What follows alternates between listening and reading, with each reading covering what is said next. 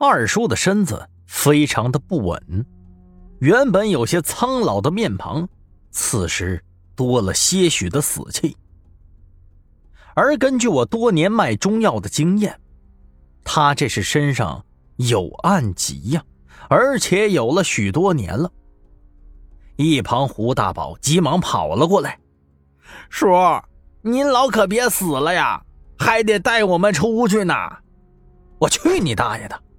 我一脚踢在他屁股上，二叔也白了他一眼：“你个臭小子，你怕什么？那王大富都跑了，这地方没啥威胁了。”这时，小满艰难的爬了过来，他看到二叔受伤了，也很难过。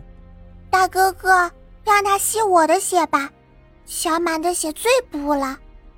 小满说着，伸出了手，眼神特别的清澈。呃，小满，没事大哥哥会带你出去的。我努力控制着自己的情绪，心头一痛，怎么还能吸他的血呢？这让我如何下得去手啊？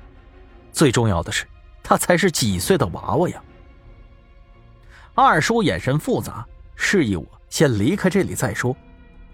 于是我让胡大宝照顾好二叔，将棺材盖给移了过来，竖起来之后，这才艰难的往上爬去。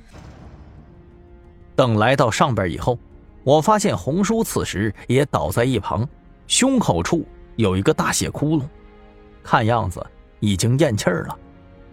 我呢，顾不上他，急忙摸出了红绳，把底下的三个人都给拉了上来。趁着二叔还清醒的时候，他给我们指明了方向，说之前胡大宝藏在人皮里的方位应该是有出口的，这才对。这是他进来的时候就观察到的。当即，我们几个立马朝着洞口钻了过去。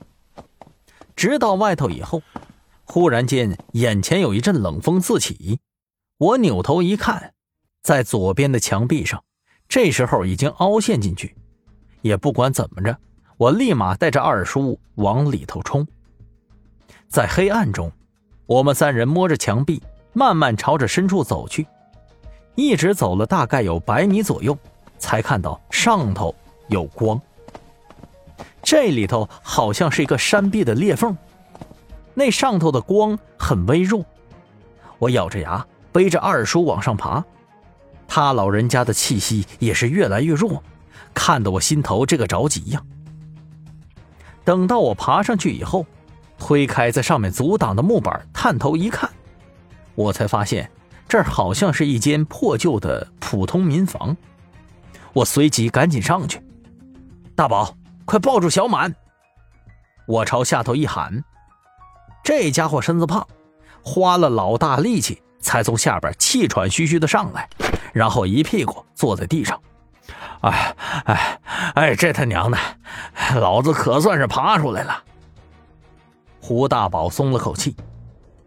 我来不及休息，急忙跑去一看，发现这地方离城中村不远，是一个待拆迁的地方。于是我把二叔背了出来，同时又抱着小满。我大喊说道：“大宝，你快去找马老头，！”胡大宝点点头，二话不说，扭头就走，而我则是尽力朝着院里跑。